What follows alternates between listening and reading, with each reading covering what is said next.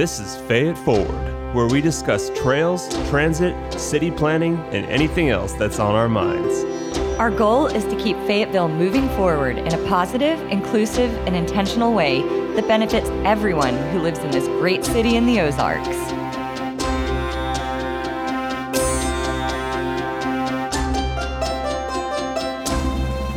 You ready? Come on in. Hello, welcome to Fayette Forward. Today we've got Ward Davis, is the founding partner of High Street Real Estate and Development, a real estate company focused on urban and new urban properties in vibrant, growing cities and towns, including many of them here in NWA. And we wanted to have Ward on because we talk a lot about urbanism and about advocacy and trying to help with affordable housing, create more housing, all of the stuff that we love to discuss here. But we haven't really had a chance to get the developer's perspective. And Ward does a lot of development here in the city. And we just thought we'd learn a lot just from talking to him and picking his brain on a lot of these topics. So, welcome, Ward. Good to see you guys. Yeah, it's good to have you. Thanks for coming in. And it was great to meet Ward. I wanted to add that we met him at the ULI Place Summit where Nick and I were able to volunteer. And it was a really great place and a great opportunity to meet people like Ward in the city. And if anybody ever wants to volunteer for that summit in the future, it is a really good opportunity to meet other urbanists. It's a good one. So. You know, I think that as a group, we needed to all get together once a year. And I think ULI is, you know, providing a great framework for that. So I'm looking forward to the next one next year. So, yeah, definitely. Well, would you mind telling us a little bit about yourself and notably how you got into development and your interest in urbanism specifically? I got in development about the same time I got formally interested in urbanism, but from a really weird um, direction. So, my background is economics and um, finance. So, I went to graduate school and studied finance and after business school went to uh, work for the Stephens family in little rock spending about half my time on private placements of equity and debt and public offerings and mergers and acquisitions and all that kind of geeky finance stuff that i thought i wanted to do for a living and that when i was in business school, they were telling us, well, you don't want to do that stuff. So turns out they were right. But a couple of guys and I started buying properties on the side. We had one operating partner that would, that would help us buy properties, and we were buying, you know, houses on the courthouse steps and in Little Rock and rehabbing them. We built up a pro- portfolio of 205 of those and sold them to an investor out of California for a decent amount of money and thought I was a real estate tycoon and and uh, decided, you know, from that, I, I, actually went into real estate finance. So I worked for a, a, a REIT in Birmingham, Alabama. I only did that for about a year and, and, had an opportunity to come to Northwest Arkansas with a small development group to learn a little bit about development. And that's where I met my partner Morgan Hooker. Morgan was a contractor, had, had flunked out of architecture school, which made him an absolute architecture snob. If you ever meet anybody that flunked out of architecture uh, school, they're like m- much worse architecture snobs than I guess technically didn't flunk out. He just didn't do the work required to graduate with an architecture degree, but the, whatever it was. But anyway, but he also knew about construction. I knew nothing about either one of those things. But I did know that when I went to a city, from when I was a kid, we would my family would walk around the old areas of town and and kind of gravitate towards that sort of stuff. And that kind of influenced the architecture I like the most. But more more importantly, you know, whenever I moved somewhere, I always would kind of gripe about having to pay a lot more money to live in the historic districts of whatever town I lived in. And so I just naturally gravitated there. And in fact, when I moved to Northwest Arkansas,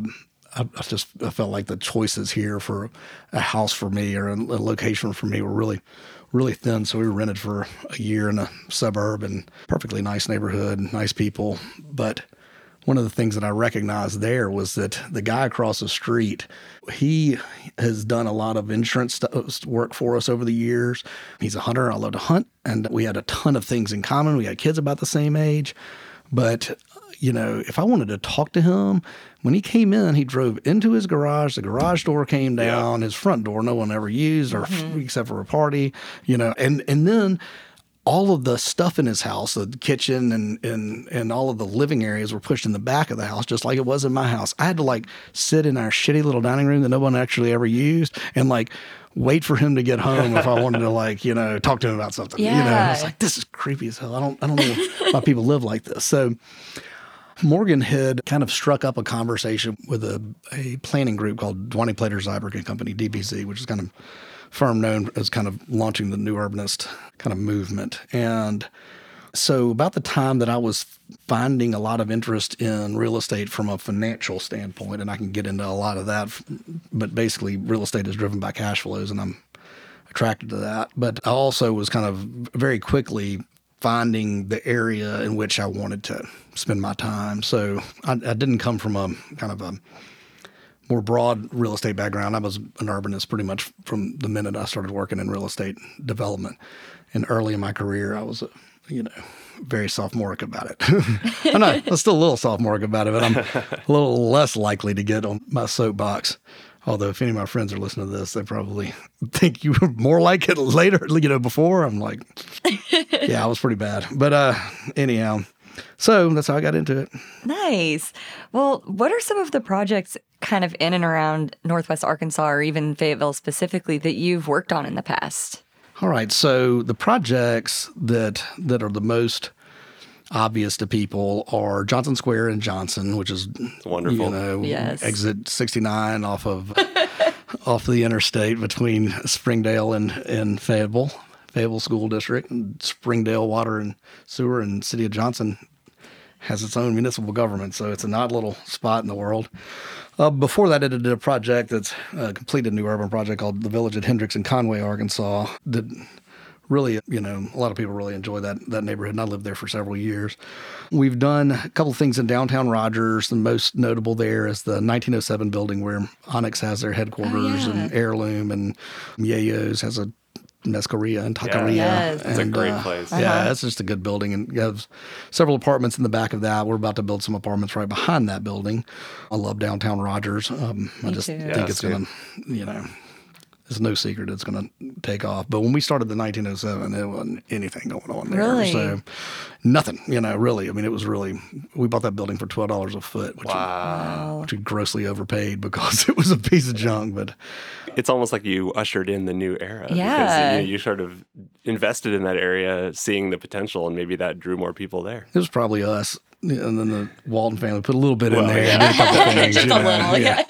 no, it's you know a little bit of success begat success, and you know the Walton family had their um, annual family get together and count their money deal uh, there right before we finished that building, and and they did ask us. We were there, uh, starstruck, and yes, what can we do for downtown Rogers? And we talked about a park. We did talk about the park, and that was bigger things like that less kind of direct food and beverage and residential because you can stomp out the local initiatives if you don't if you don't watch out as, as powerful as they are. But clearly they can see a little success and put a little fuel on the fire that the rest of us can't. And downtown rogers is going to be it's already a blast but it's going to be remarkable to watch over the next few years. Yeah. We're, we're working on a project that only has one building built on it right now. But It is a big, ambitious project. It's 195 acres right between Garland and Gregg, and then just to the south of the interstate called Drake Farms. Oh yeah. Hmm. I've seen signs for that. Yep. Yeah. Yeah, it's kind of coming soon. you Yeah. know? Yeah. But we have one building that we built for the, our land partner, and, and it's got to be the finest building we, I've ever worked on, and probably pretty snobby about it. But the, one of the finer office buildings built in the state of Arkansas. Well, now we're since going to the have to go check it out. I know. Uh, that's a good one. Yeah, it's the corner of, of Drake and Gregg. So We've been by there a bunch of times and pointed it out. you know, what the hell's that? Who's doing that there? so we're working on a bigger project around that building with specialized real estate group that bring a lot of horsepower to, you know, I'm, a, I'm an urbanist geek, but those guys get stuff done and we are enjoying working with them on that project. That one's one we'll see a whole lot on the next couple of years. What's that going to evolve into? So it's going to be a mixed use neighborhood like Johnson Square, but it'll be more dense, you know. So nice. a lot of office demand, as you can imagine, right by Yeah. the hospital. The hospital is taking a lot of the land, and you know, going to we'll, we will all find out together what they're going to do. But uh, um, that it's not a secret that they've already bought a portion of the land and have an option on some more. And then, you know, food and beverage will be an anchor for us. It always is, and a lot of people will live there, and it'll be a beautiful neighborhood. Definitely. It's got a 12 acre walnut grove that the whole design was built around, which is pretty fantastic. That's Yeah. really cool.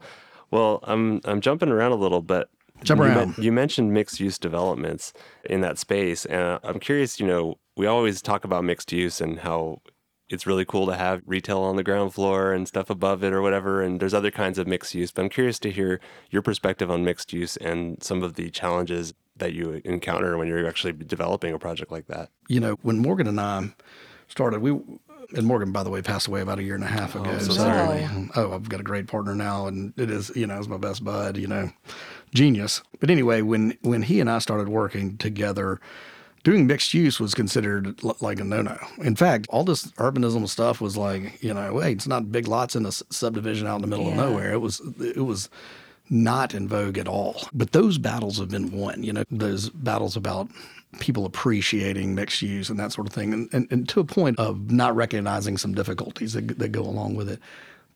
The purpose of mixed use is to be able to walk to a variety of uses, and generally, I mean from a residence. But uh, but that's not necessarily true. And if you park there and walk to, you can hit three or four things with one trip instead of one thing with one trip. You're reducing car trips, you know. Yep. And you're having a more enjoyable experience. So, you know, a lot of times when I'm talking about mixed use, I mean in a neighborhood setting, not necessarily a building setting. A lot of discussion is around a, let's say, a three story building with ground floor retail. And, and that's appropriate sometimes, but less than you might think. And the reason is it's got to be a great location for retail residential can be you can be much looser on the location. You know, they can, somebody would love to live seven or eight blocks from downtown Bentonville, but if you got a business, you need to be in just a pretty small core. The second reason is it's a more expensive construction. So you have to you have to have fire separation between the floors, and, and so you have to have a couple of things that that make it a little more difficult to build. And then you got to tr- think about par- parking. But a lot of times, mixed use is great for parking because taking pressure off of parking, especially if you're gonna, you're gonna have office next to residential, because they're almost one to one. You know, use differences as far as time of day. Um, so I don't get hung up as much on a building being mixed use as I do on an area being mixed use. And then sometimes, and this is tougher, a corridor. And mixed use is particularly difficult in some of our existing up and coming downtowns where there currently is an oversupply of space. You know, we had a situation in Springdale. We've gotten it resolved, but they really wanted this entire corridor to be ground floor ground floor retail is what they really want. But there's a lot of retail in Emma when there's their main drag through downtown that's available and inexpensive, you know, and some of it is just empty. So mm-hmm. my thinking on that is why would you want me to come in and and challenge a building that's hard to build right now and challenge the people that have already made an investment in downtown Springdale by having me bring in something brand spanking new, you know, that's going to be competing with their their piece that's that's empty. So there there there are times when it's not appropriate to force, you know. And there've been exa- several examples in Northwest Arkansas forcing it. Yeah, and that that makes me think of a building that I know that some people have gotten frustrated by. There's a student housing building that's slated to replace where the Quonset huts are. Yep. And I know a lot of people have said, "Well, I'll support it as long as there's mixed use." But what you're saying makes a good point of, well, there's so much mixed use around there already, and there's so much shopping that it's maybe not necessary if we're going to get some housing at all. We should be happy that we're getting the housing, right? And maybe you could look to another neighborhood for some mixed use where otherwise no one has anything to walk to. even if they're right there, I mean, they can walk to a lot of retail options from right there. I mean, I mean, it is no distance to get to the square. Not, Right, right. Not just Dickson, you know. So there's there's plenty there. If there is a demand for ground floor retail, then you can, as a developer, you can do a little better if you can get it at market rents. But market rents right now are expensive for Mm-hmm. ground floor retail. I mean, they're just they're going to be their mid mid thirty a foot, you know, plus six or seven dollars in nuts. It's going to be scaring forty dollars a foot. That's a lot of money for new construction retail right now. Yeah. So you can do a little bit better, but it's riskier. Um, and we need housing, and it's easy to walk to other stuff from there. So so tacking on like every single you know kind of positive you think you can tack onto an already difficult task is not the way to get the goal you think you want. Yeah. Right. And, and I think a lot of that discussion came from the fact that, you know, they are upending what's already there and people have a lot of emotional attachment to the buildings that Yeah. are there and what's in there. So I think I think a lot of that is like, well, at least we have a space for those businesses. But like you said, it's going to be so much more expensive mm-hmm. Oh yeah. that it you're not going to get the same businesses Yeah. anyway. That's just part of life typically. Oh, Nothing's going to ever stay the same. So you've got to just embrace the change and hopefully have your voice heard. And that's one of the main reasons we're grateful you're coming on because I think so many people wonder why various development decisions are made and just really don't even know who to ask. I wouldn't have even known who to ask until we met you at that conference. So it's just nice to be able to ask these questions and get an understanding of the why behind certain decisions, like why things are made, why things aren't happening, and ideally, well, we'll get to this shortly, but yeah. what are some ways that we as kind of pro development, or I should say pro smart development and pro urbanism, what can we support to kind of facilitate as much walkability and as much urbanism without becoming so obsessed with the details that then we end up like not letting otherwise almost perfect projects go through. Well, and the details that you that you a lot of times think about that are, you know, transitory. I mean, if you look at a city like Rome or London that are beautiful cities now and beautiful cities before. But if, if an archaeologist starts digging, there will be 60 feet of previous city underneath, and sometimes yeah. entire entire buildings underneath underneath buildings. But what has survived incredibly closely intact is the pattern of the city. So the layout of the streets is almost the same. Mm-hmm. So if you mm-hmm. look at a, a, a, drawing of Paris or you look at a map of Rome, my friend's got one at his house that I geek out on pretty often that's 200 years old. You, you, recognize, you can say, I stayed at a hotel that was mm-hmm. on this mm-hmm. corner right here. And guess what? The hotel wasn't there 250 years ago. Yeah, yeah. I'm sure when somebody, when they built the hotel 150 years ago, somebody was there bitching about it. But, yeah, yeah, totally. But, you know, but the form of the city allows it to evolve like that. Well, would you mind sharing with us how you implement smart growth strategies for sustainable development when you're looking at a project? So, we're a little bit different. So, most developers, when they build something, they build it to sell. And that's actually because for, for a very good reason. It's it's hard to have enough cash on hand to design a project, build it, own it, and then come up with the cash on hand. It takes to build a, you know, eight to ten million dollar building, it takes you know realistically three hundred thousand dollars in pre development costs to to get the building launched. Well, you think you're going to get that, you never get that money back. You leave it in the building, and you know you're rolling down the road. But that means if you're building three of those a year, you're coming up with a million dollars a year in oh, wow, yeah. design cost. And I don't have a million dollars a year in design cost money to sitting around in a pot somewhere to, to put into it. But by hook or by crook, we build and we end up holding. And most developers don't for and that's that's for good reason but when someone has a short-term interest in something they have a short-term perspective on, on mm-hmm. that thing since we are building for portfolio we think in terms of you know what is this what is this worth in 30 years and our goal is for any building i mean we, we do other stuff but our, our primary projects are we want anything to be class a now and class a in 30 years and the kind of the commercial real estate parlance. Really, what I want is I want for the area to patina and become more more authentic. Because when we build a town center neighborhood, it is not authentic day one. I'm hyper aware of that and hypersensitive to how can we get it away from being the developer's vision and into a functional, functioning neighborhood. And hopefully, in 30 or 40 years, it is functioning more you know, hopefully in five years, but hopefully in 30 or 40 years, definitely it's functioning. And, you know, the trees are bigger and, you know, the paint is starting to chip a little bit and all that kind of stuff makes it a little bit better, you know? So we think about it from that perspective. So it's almost like, you know, if Olmsted, Olmsted Parks, you know, he's, he's designing parks around a bunch of trees that don't exist yet that we're designing not for our children, but for our children's children or whatever he said. Yeah. Well, how do you balance the ideals of smart growth with economic realities and market demands? Because I know that there's probably conflicts there when you're going through. You, you probably want something to be bigger and better and have all the things, but you have to cut back or you have to make these hard decisions. Yeah. So our priority list is maybe different from other folks that are doing things that are equally laudable. The original green is a kind of a philosophy that we follow a little bit that's okay, make things walkable. If you can reduce a car trip a day, you've done something good for the world. You know, make something durable. You know, something that's, that is energy efficient but not durable doesn't do that well.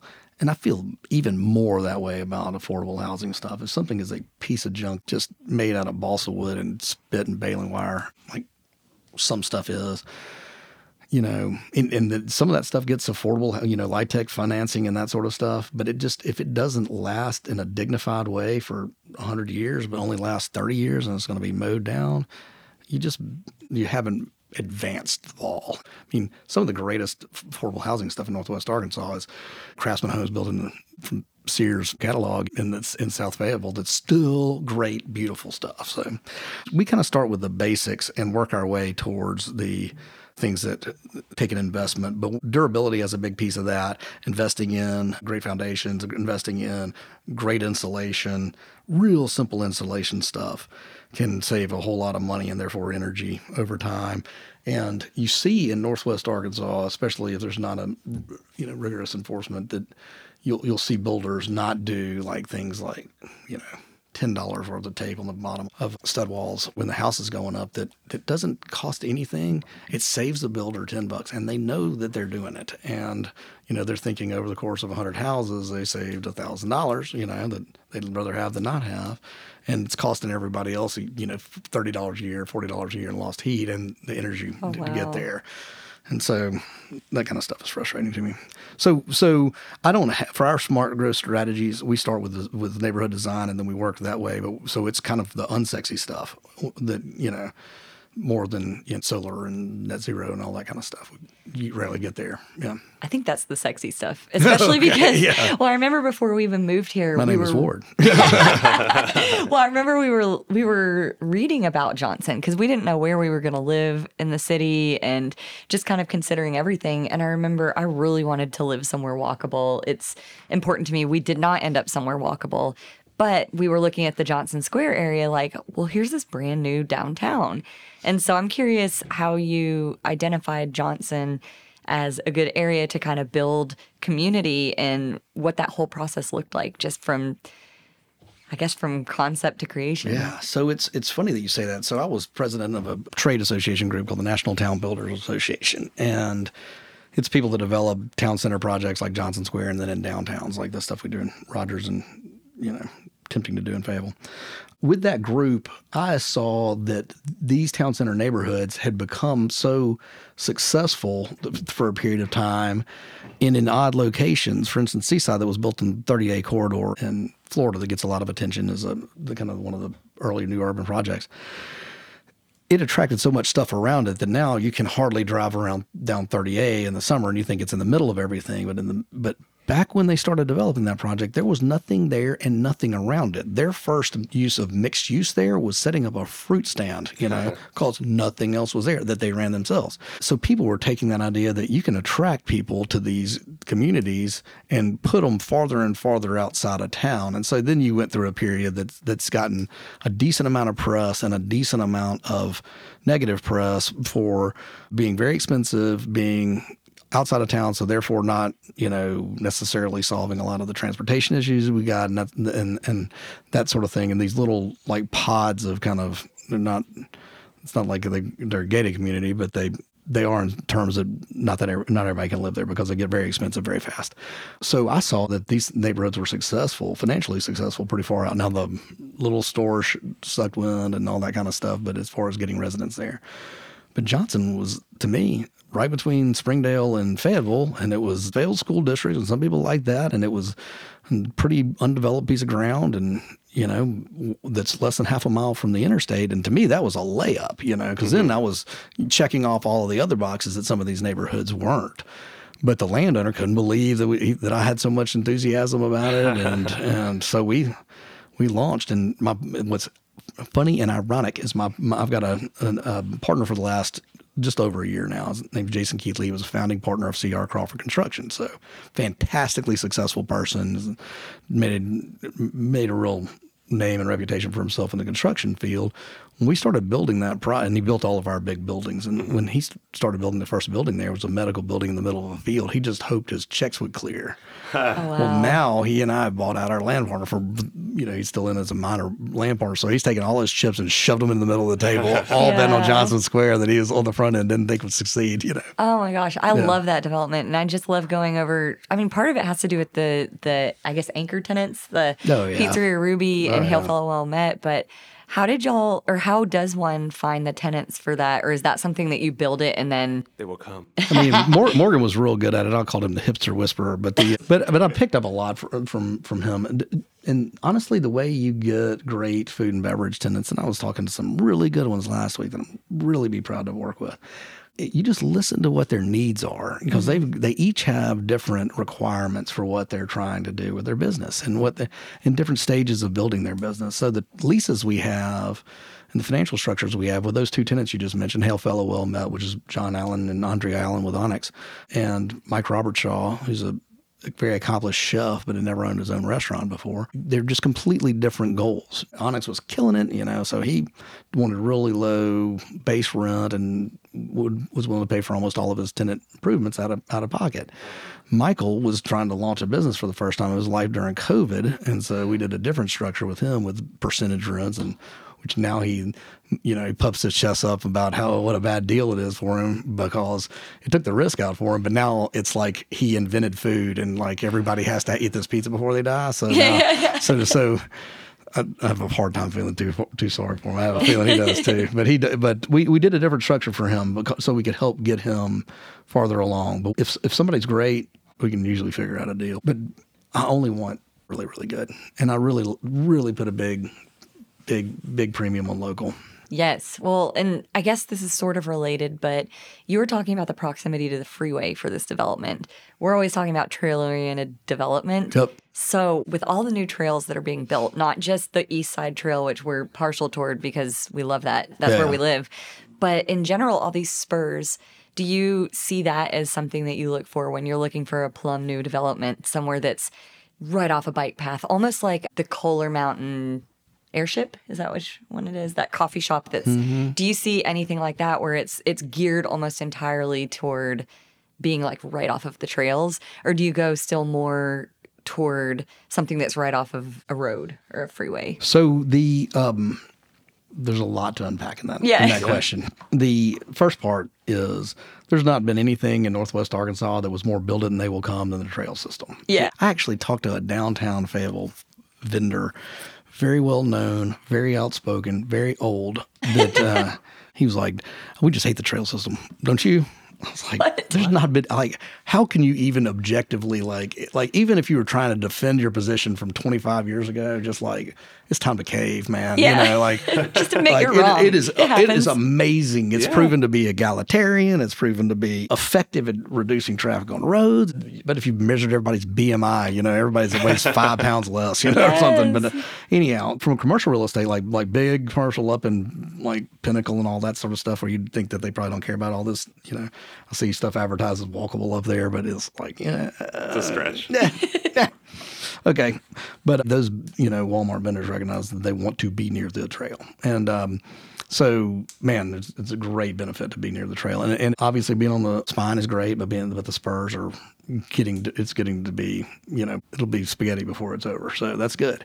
Well, interestingly, Johnson, first of all, the Drake Farms project, the the, the spine of the Greenway runs just to the east of that, and we'll have a spur connecting through that I imagine will be used like the spine. And then uh, that's on the east side of that site. And then Johnson Square, we're actually only about a quarter of a mile from the spine of the Greenway. And we were meeting with the mayor last week and working on timelines for when he could connect into Johnson and how we're connecting. But We've in been our pushing next, for that. yes our- we've ah. asked it on every survey let us know how we can support you Well, he promised that it's coming, but uh, anyhow, I don't know that he necessarily promised it, but he's working on it very diligently. And and we we are for our part in our next phase, the kind of working in the warehouse district. We're we're actually having the trail built through through that phase. So you know, it'll we will have our piece ready for them. Want them to have it as soon as they can. nice They've got the land and everything ready for it, so they can they can do it now.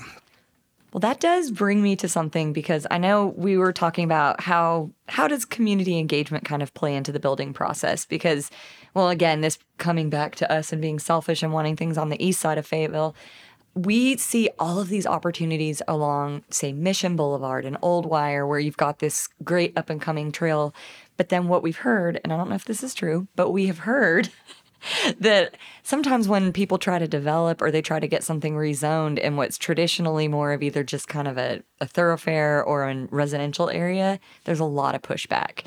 So is that from your perspective maybe one of the reasons that people aren't developing on the east side or even on any of these areas that might be trail adjacent or is it more just a situation of hey the trail's not even ready yet it's not even Aside from zoning, because we're going to get covered. yeah we'll talk about zoning There's, soon. defi- there's definitely a big NIMBY piece to that because Sure. the first project that I worked on, big big project I worked on in Fayetteville was a project called Ruskin Heights, which is the site of now Mission Heights, and so the mixed use part hasn't gotten built yet.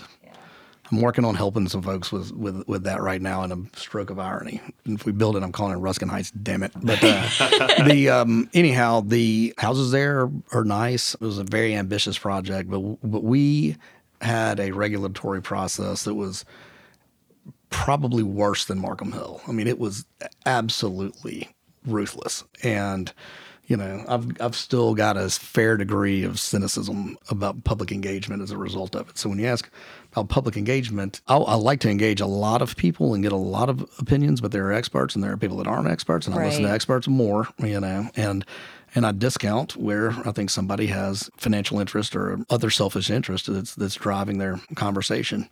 You know, which a lot of those they're the same arguments that are getting made over and over. I found that there was no no value whatsoever in meeting with with neighborhoods. We met with them all, just had meeting after meeting after meeting after meeting. Maybe it did, but at the end, it was you know over a year regulatory process. We got just absolutely marauded with um, offsite improvements in, in an infill location, which is the locations you're not supposed to be settling with one side improvements, and probably it probably set the project up for a pretty tough run, and then the the financial crisis hit and just wiped us out. So that was when I got most involved with community outreach. But I, but I'm pretty gun shy, you know, about developing in infill locations. We've had a bad situation that it'll be okay eventually, but it's not the optimal situation that came from out on a property in college in Cleburne and in you know the middle of Fayetteville during COVID. So that was one that was interesting because that corridor had a very special zoning, which I don't know what it is now, but it but they really wanted mixed use. And they want, really wanted some density of housing along college. It's a Yeah. major arterial, you know, and it's practically downtown. and, Great idea.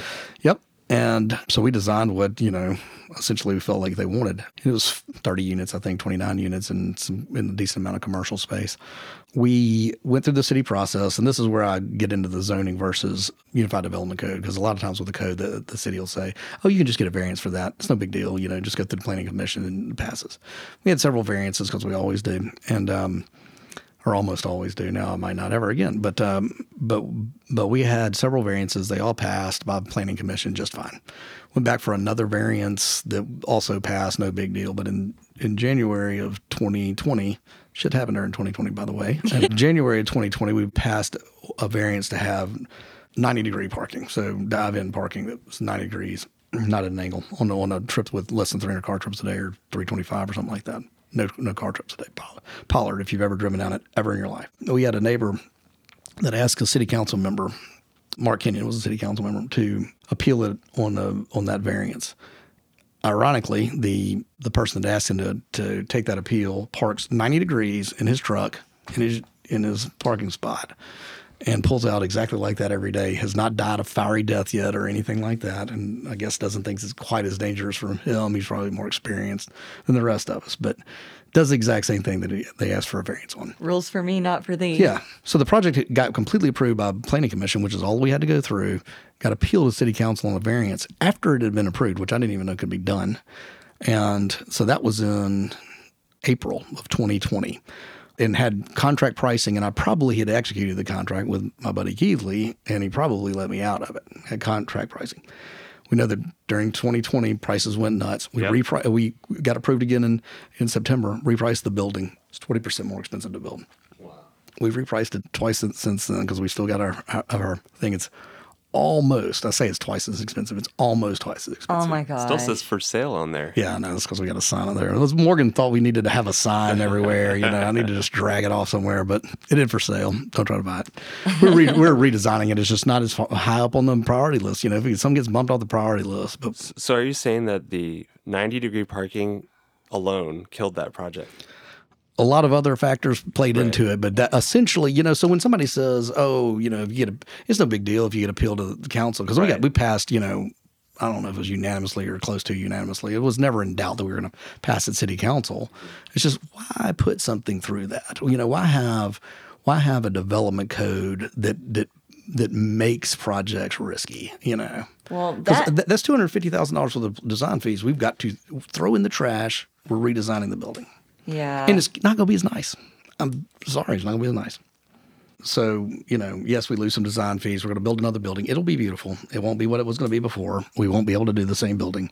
But the worst part is what, what, would have happened is we would have, fr from a practical standpoint, is we'd have built that building in pre COVID dollars. We would have moved folks in at the rent rate we needed to get with the with the income we needed to get to make the banks happy and then when he got lazy. I'm not saying we wouldn't have raised our rates but i'm saying we'd have been lazy about it you know? And now i'm going to have a dollar amount that i have to hit on a building that's going to cost almost twice as much and i'm to get it.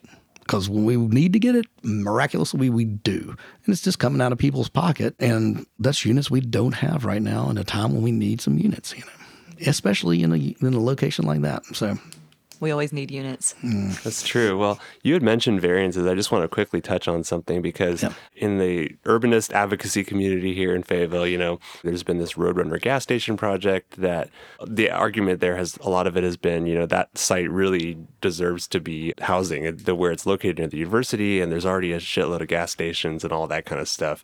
And so the only tool that the people that we talk to have at their disposal because someone already decided that it's going to be a gas station is to appeal variances. And I know you have some opinions on that. I'm curious, you know, I know it's kind of like anti-developer to, to go against them, but then if the developer is not aligned with the goals of where you think the city should go, is- are there any other tools that are better than that? the the first question I have there is was the developer aligned with the rules that were in place when the developer started the project? Yeah, And the developer was. I know. And that's what that's the hard part. And the second thing is all the people showing outrage right now were they as diligently pursuing rezoning that property to what they th- thought was appropriate prior to somebody making an investment trying to do what the rules said they could do. Mm-hmm. They don't. They're coming in from the outside. They don't know what's what the what the thing is here. And and I've seen that. Yeah, that was shown as a tier urban center, but the city, you know, they said that's what we'd like to see here. But then didn't proactively do anything to make the rules that in that place because mm-hmm. other developers, including me, have looked at that area. Mm-hmm. I do think it's a great er, a great spot for a, for an urban node. But the rules weren't in place for that, and changing the rules would pain in the ass and fraught with danger, just like we've talked about before. And you know, it could be me that they were fighting on variances right now as well. So my thought would be the more appropriate action would be to lose a battle here and win a war by saying, City, this is where you did not do what you said you wanted to do. You said that you wanted these urban nodes, mm-hmm. but you didn't make the changes here. And we're losing something that we could have had. We could have had something great here, and we're not going to get it. And it's in a critical location, and we're not going to get it. But you got 40 something of these nodes. What do we have to do now to rezone these to get them to where you are allowed to build what you say that you want built? Mm-hmm. And then what are the development code items that need to be changed to make it at least as attractive as building a strip center mm-hmm. and an apartment complex? Because that's really what you're comparing it to. Yeah, and I mean, I think that's where they're going with 71B. They're they're trying to upzone it and rezone it, and they have. I'm pretty happy with what they're trying to do there. It's obviously a process like everything else, but I would like to hear your thoughts on like you know, okay, the the issues with zoning. That's one thing, and like Yep. How aggressive can we be with with changing zoning in the city, and and how where you think the best opportunities are besides 71B because that's already in discussion. Yep. And then also how the, the UDC comes into play and what code problems are the biggest barriers for you as a developer. Okay, so I kind of want to take one small step back and say when we started uh, Johnson Square, it was illegal to build what we wanted to build. We wanted to have the legal ability to somewhere, anywhere, build what we were interested in. Well, there are a lot of places, you, you know, a lot of places that want us to build mixed use stuff now. And so there are places that have that zone. Almost all cities now have the zoning for it. So City of Fayetteville was kind of at the bleeding edge of that. So the city did a good job of addressing the fact that you started off illegal, you know. Okay. The next step is what can we do to make it as easy for a developer to do this as the stuff that we say we want less. Because right now, the easier route is to have segmented uses, mm-hmm. you know, and develop sprawl. It just is. And our road sections are set up for it. You know, our million little pieces of the code are set up for a utility, you know, kind of where we put utilities, even some fire code issues, that sort of thing that can, that can get in there and make it very harder to build truly walkable, tight you know, because the, the more, tight it is, the more walkable it is, the more stuff you can walk to, you know. So, so there are there are a million little pieces. We went through a process in our office for Drake Farms, and st- we have the highest level of zoning you can have, urban thoroughfare. Mm-hmm. And if we have to, we'll build it to urban thoroughfare according to urban thoroughfare standards. Ironically, there are a lot of the standards in urban thoroughfare that conflict with the the Unified Development Code or where the Unified Development Code makes the urban thoroughfare stuff that they say they want very difficult. So we were, we were thinking about throwing away the zoning and doing a PUD zoning where we can write our own standards. But man, I'm old. I don't know if I want to do that kind of stuff anymore. So we we we worked on a list of master variances for the neighborhood, and it took on a life of its own. We've got like seventy something master variances. I think I even sent it to you guys. Yeah, like yeah. I'm not proprietary about this. Yeah, send it to the city you ought to do this any damn how. You know, what you're seeing right now, and you're seeing it in Rogers, and then Bentonville is starting to do it as well, is an entire rewrite of the development code. Because the problem with the development code is it kind of it's one of those things that's a relatively low barrier to add stuff to it. You know, just gets approved by city council, and you know most of these things were started 30, 40 years ago, maybe longer than that, and it was very easy to add stuff, but nobody wants to take something away. Mm-hmm. And what happens is there are a lot of pieces in there that in a vacuum sound to be very reasonable, but in total are very difficult. And now we have a situation in the world where to develop in an area or in a city, one of your primary skills is be an expert of the city's code, which is just not the right stuff to be focused on. talking to somebody about affordable housing the other day, and they're LIHTC developers that develop, uh, only do LIHTC pro- programs which is LIHTC is a government program that takes like 15 months to get your project approved and that sort of thing. Their number one skill in the world is not building stuff. It's not, a, you know, addressing the needs of the workforce community. It is literally figuring out government paperwork. You know, for me, it's great because somebody wants to come in and develop in Fayetteville. It's like, ah, yeah, come on. I'll run you off in no time. I'll have playground back to myself, you know? so, but, but from a, from, but from getting stuff done, you know, it, it does make it difficult. But other cities up here are making that move. Right, know? and I, I know they, they hired DPZ as a consultant, mm-hmm. and they um, they're going into the form based codes and things like that. Curious what your thoughts are on form based codes in general. Um, I was on the uh, advisory board for the Form Based Code Institute in DC. Technically, still am, but I'm just kind of emeritus now. So I know a decent amount about form based codes, and they vary widely in quality. Mm-hmm. You know, I've got opinions on the quality of the ones in Northwest Arkansas. Some of them are are good, and some of them are less good. They work very well if it's a complete rewrite of code. They work very poorly if it's an overlay on top of existing code. Then you're, all you're doing is adding another set of rules. You know, mm-hmm. Mm-hmm. that's like not what the goal is here. You know, what we're trying to do is make great development as easy as shitty development. That's all we're trying to do. Yeah. And Right now, it's not. Yeah. You know, developers are like water; they will flow where it's easiest. Yes. Like that's the other thing about like the rest of developers. Everybody's like, well, most developers are greedy. I'm like, that makes them real predictable. You know, oh, like you know, make the stuff you like real easy and profitable, and they'll yeah. build more of it. And make the stuff that you don't like harder and less profitable and they'll develop less of that. Yeah. Yeah. Use that against them. Well, from your perspective, for someone who's listening, what can we all do as listeners and really as enthusiastic citizens who want the same type of developments that you want to be made easier? What can we do to make good development as easy to do or easier yeah. than shitty development. Get proactive. I mean, the city is very good at the big thinking stuff. Mm-hmm. And I feel that the enthusiasm and money runs out where the where the rubber really meets the road. And that's the kind of the development code level is and I mean support like Britin Bostick, who's the long range planner at the city and just published a great piece on yeah. where the city needs to go. Um, and then in these big picture initiatives, but then push, push, push, push. Okay, what is the backup to City Plan 2040? You know, what's the backup to that? I mean, the the, the first thing we're tasked with is uh, establishing these these urban nodes, and I'm very familiar with most of those. Mm-hmm. several in my mind right now. I got one I'm taking a run at, but several of them in my mind right now could be really, really good. Some of them I think are, are, are shot and, and it'll be very hard to turn. But there's some low hanging fruit out there. Get the zoning changed.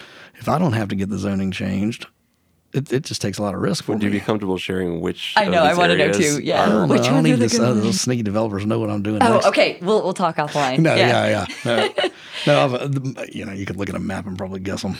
So, but that also avoids that problem of getting sideways. You know, particularly they're they're you know roadrunner people or whatever, but they're still trying to follow the rules. Yeah. is generally and variance requests should be just that. Yeah. Is is is that a, is that something that can be accomplished that won't screw up the world? It's not a chance to to jab somebody like we got jabbed because because you can. That's what we've been discussing a lot recently is I'm a big fan of pushing for pushing for things proactively that we think would be beneficial versus trying to oppose something that we just missed the boat on. We didn't really even know anything about urbanism probably when this person submitted their plans. The last thing I want is to deliberately undermine somebody when they've already invested so much time and energy, I would rather incentivize those same developers to do something good in the future. So I guess what my question is just to clarify and make sure I really get it is we as concerned citizens, as enthusiastic citizens, should really be pushing for ideally improved unified development code, but instead of laying it on top and adding an extra layer of rules, trying to kind of get it completely Revamp. rewritten. Yeah. And and let the let the pros do that well. You know, you're gonna have to trust some people. You Yeah. know, you can't you can't you can't rule your way to great design. It just can't be done. So you have to have and what we've got Fayetteville's got great all, almost all of Northwest Arkansas has great staff. I mean Yeah. really knowledgeable folks. Yep. And just listen to them. And you know we don't have? Really knowledgeable city council members all over the place. They're they're not. They're not the pros. They don't do it as a day job. Your Yeah. your staff does it as a day job. They know it. Listen to them. So if the city council people, if we wanted to talk to them and ask them things, would we do you have any sort of recommendations for what types of what types of things we should ask them for as council people because I know a lot of them get into it maybe they're not experts but they they really really care. What are you doing to support the the staff taking the goals of twenty uh, city plan twenty forty and, and having those become a reality? Right And then, on. and then what metrics can we measure that by? You can look at these areas and say this one's this one ain't gonna make it. It's too late. This one's you know can become an urban node. You know. Yeah. So Well, and even offline we can talk about any of the nodes that you think have a lot of potential and write to our council members Yeah. on the side because we we're not developers. We have no aspirations to be developers. Yep. that did lead me to something though. I've met a lot of people who are like i would love to do a development. Or for example they might want to team up with like five or ten friends and i've heard of these things. So what would be something that they could do if they're like i live in this micro neighborhood. This is a tier three center or tier one center. I really want to make it happen. I want to develop there like perfect example i sent you a property once where i was like we're not going to develop it but it would be so perfect. What would someone do if they just wanted to they see this perfect spot? They're like i want to make a food truck court along the bike trail or something like that. What would they start with? And maybe this is totally a tangent we shouldn't go down but No, there's there's I can I can hit that really quickly. There's a Yeah. group called the Inc- Incremental Development Alliance. It's a national group. Several people from Fayetteville are on the faculty of the Incremental Development Alliance. A couple of them are really really bright people. I would hire one of those really really bright people to help you with that and spend some money to save a bunch of money and a bunch of time because all that stuff that seems like it ought to be easy ain't easy. Yeah. And I want everybody to try to do it at least once so that I'll have more sympathy. Like nobody nobody has sympathy for the real estate developer Uh, unless they've tried to develop real estate and then they're like, man, you know, beforehand it's like, what do you do on a daily basis? Like when you get up in the morning after you put your shoes on, what do you do? You know? Yeah. And then after they've done it, they're like, how the hell do you get anything done? yeah You know? yeah so so there's nothing that's more sympathetic with me than somebody that's tried this stuff before. Second of all, start simple. I mean, start simple and try to make a profit before anything else. I mean, because it's an easy way to lose lose money. That's a real easy way to lose money. So uh, start simple is it a certain type of development or well, residential is going to be simpler than anything else. Yeah. Start simple, start obvious, start in your own backyard. You know, that's one. That's the one thing that you can have that's a competitive advantage that no one else might have, and that's that you understand your garden. You know, Yeah. your what's in your backyard and what it needs and Yeah. what would be successful there, and do something that's kind of a layup and hire the right people to to help you, to help guide you. you know, give away a chunk of your profit to, to, to learn oh, from Oh, yeah. them. I mean, it's it is. I used to be. I, I- I think it's real egalitarian that there's the incremental development alliance teaching people because development companies are notoriously tiny. High Street is. I mean, really on the development side, there are four of us. You know, then we got some accounting people and some brokers. But I mean, mm-hmm. to do a decent amount of development, we could do a lot more than with just the four of us. So it's hard to get experience from, from a developer. So the world is full of people that have just winged it, and Yeah.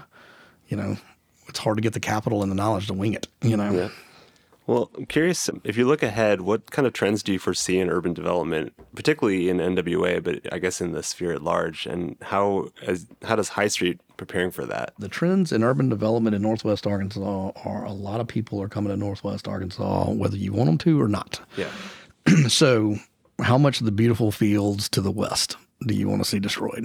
It's already depressing to me to drive to the airport. You know, I mean, mm-hmm. part of the reason I'm an urbanist and I've got a beautiful piece of land that I'm going to turn into something else is you got to at least a recognition of the obligation you've got. If you're going to take up a piece of land that's a beautiful piece of raw land, you need to, you know, have a, a degree of respect for the what you're doing to it. You know, and if there's less land like that that's torn up, I'm happier. So, you know, so if we choose wisely, we'll churn up less to the west.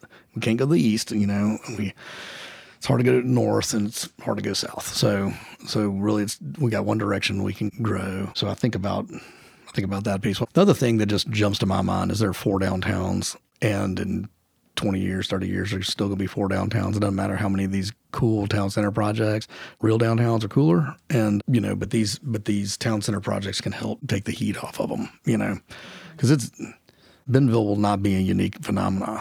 With 600,000 more people, double in population next however many years, they're all going to be Bentonville. Bentonville's going to be, you know, like a spaceship or something. I don't know. Yeah. you know? Yeah, totally. Um, so I think managing transportation is going to be, it's going to be tough. I was going to ask that. Yeah, transit. Have you have you thought much about like public transportation and where that fits into these various nodes and these various developments, or is that kind of beyond you know, you know, it's the funny. scope? I've done I've done a decent amount of just meeting in the urbanist world, you know, catching by serendipity the the kind of the densities required for rail transportation versus this versus that, and of course, like a bus.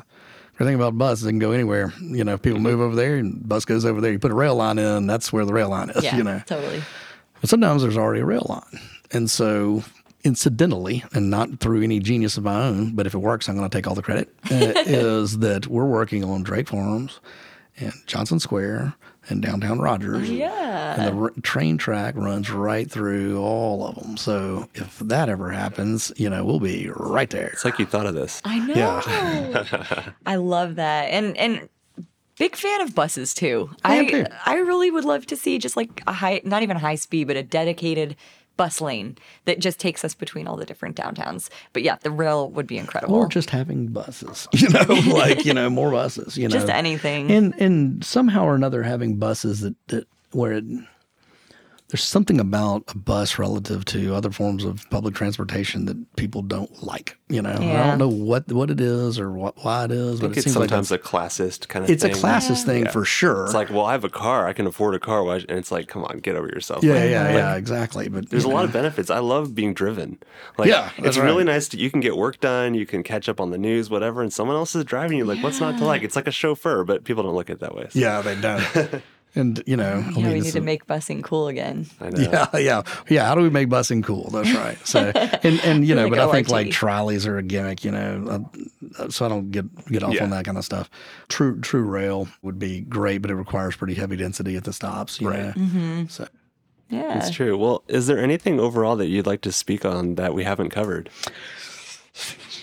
Man, it's Northwest Arkansas. We're going to be growing. We need to be prepared for it. I think these topics are very serious. You know, the next 20 years will make all the difference in to what Northwest Arkansas does and can become, you know. And we just hosted the National Town Builders Association Roundtable in Northwest Arkansas. And then before that, have went to the Congress of New Urbanism this year was in in Charlotte. There are more urbanists per capita in Northwest Arkansas than anywhere in the country. I'm telling you, that, that is absolutely the case. Wow. And back in the day, it was two, me and Morgan. But the, I'm telling you, we were the first ones that You're the. OG Oh my. We were the OG urbanists, and I want all the credit. But the um, but we we have and some of the most thought thoughtful thought leaders in that world live in this area, and I still feel like our impact is a drop in the bucket here. So, man, how do we how do we leverage that the knowledge that like we didn't have very long ago that we have got at our fingertips right now, and how do we get it together? And that's why I give the plug for you know kind of the ULI thing that mm-hmm. got us mm-hmm. all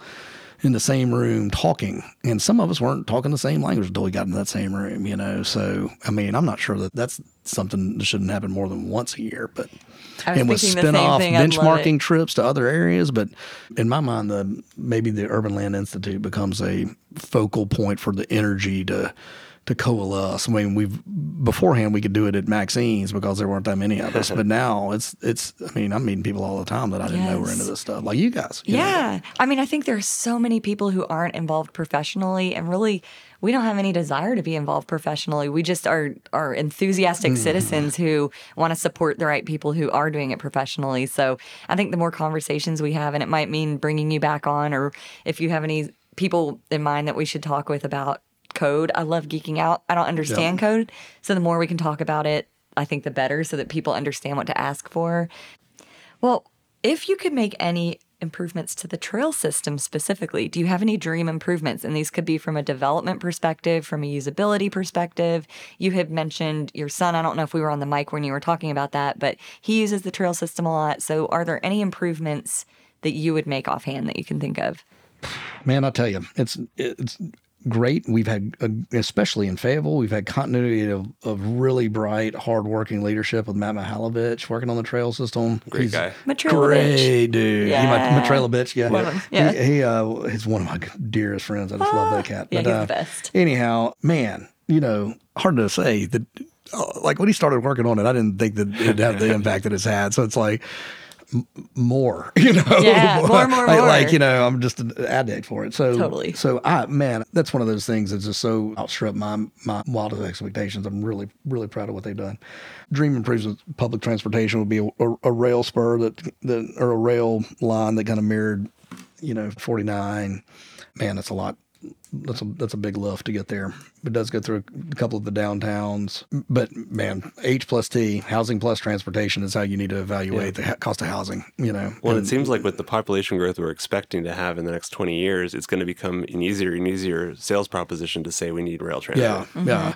I mean, I think you could make if we were really going to try to build towards rail, you could make a make a really strong argument that we're we're thinking too low in, yep. in Johnson. You know, we'll have a chunk of units, but it'll be not enough. Well, we have a couple of extra questions. So, what is one thing that everyone in Fayetteville can do today to make a, a better city moving forward? I think that we talked about getting involved on the urban nodes. That seems to be a big piece. And g- giving the council the impetus to back up what they said that they wanted to do and then therefore give the staff the resources they need to to make those changes. This, we already have the people. Yeah. It's not like we have to find the people. We've yeah. got the people. We've got a council that's approved a long range plan. Now let's let's proactively get get that you know taken care of. And I guess the biggest piece there would be provide support for the long range plan that the city just put out. Britin Bostick was the primary author from the city standpoint and will be the champion and just you know make sure that your council members support that. Yep. Oh, um, we've been emailing them. They're yeah. probably so sick of hearing from me. Good. Oh my get gosh. Them, get them sick of you. I can't e- email them. yeah. I'm not allowed. Well, and then also, do you have any organizations or causes or restaurants or anything, you know, in NWA that you'd like to shout out that you want to share with listeners? Man, I hit um, I hit the Urban Land Institute. You know, that's that's a, that's mm-hmm. a big one if you want to be more of an urbanist geek, and you don't have to you know have a ton of knowledge to jump in there. It's, it's they, we just went. People, yeah, yeah, volunteer yeah, yeah. for their conference. Yeah, it's volunteer. Incredible. Yeah, just volunteer. They're always looking for somebody to help a little bit. Um, that's that's a that to me is a a big one locally that's got that's got lots of support. Uh, most of the things I'm involved with are kind of nationally with a local element, but Ali Quinlan, Matt Petty, Oh yeah, know, done a lot with we know. Yeah, they're yeah. all awesome. Yeah. she is so so so smart. Yeah. yeah. we've seen her present, and we're like, wow, yeah, yeah. blows my mind. Yeah. yeah, love her. Yeah. Well, we really appreciate you coming on and sharing. We think this is really just valuable information, Thank and you. we just love hearing your perspective on things. So just appreciate your time. Yeah, thank you so much. Thank you so much. Thank you guys.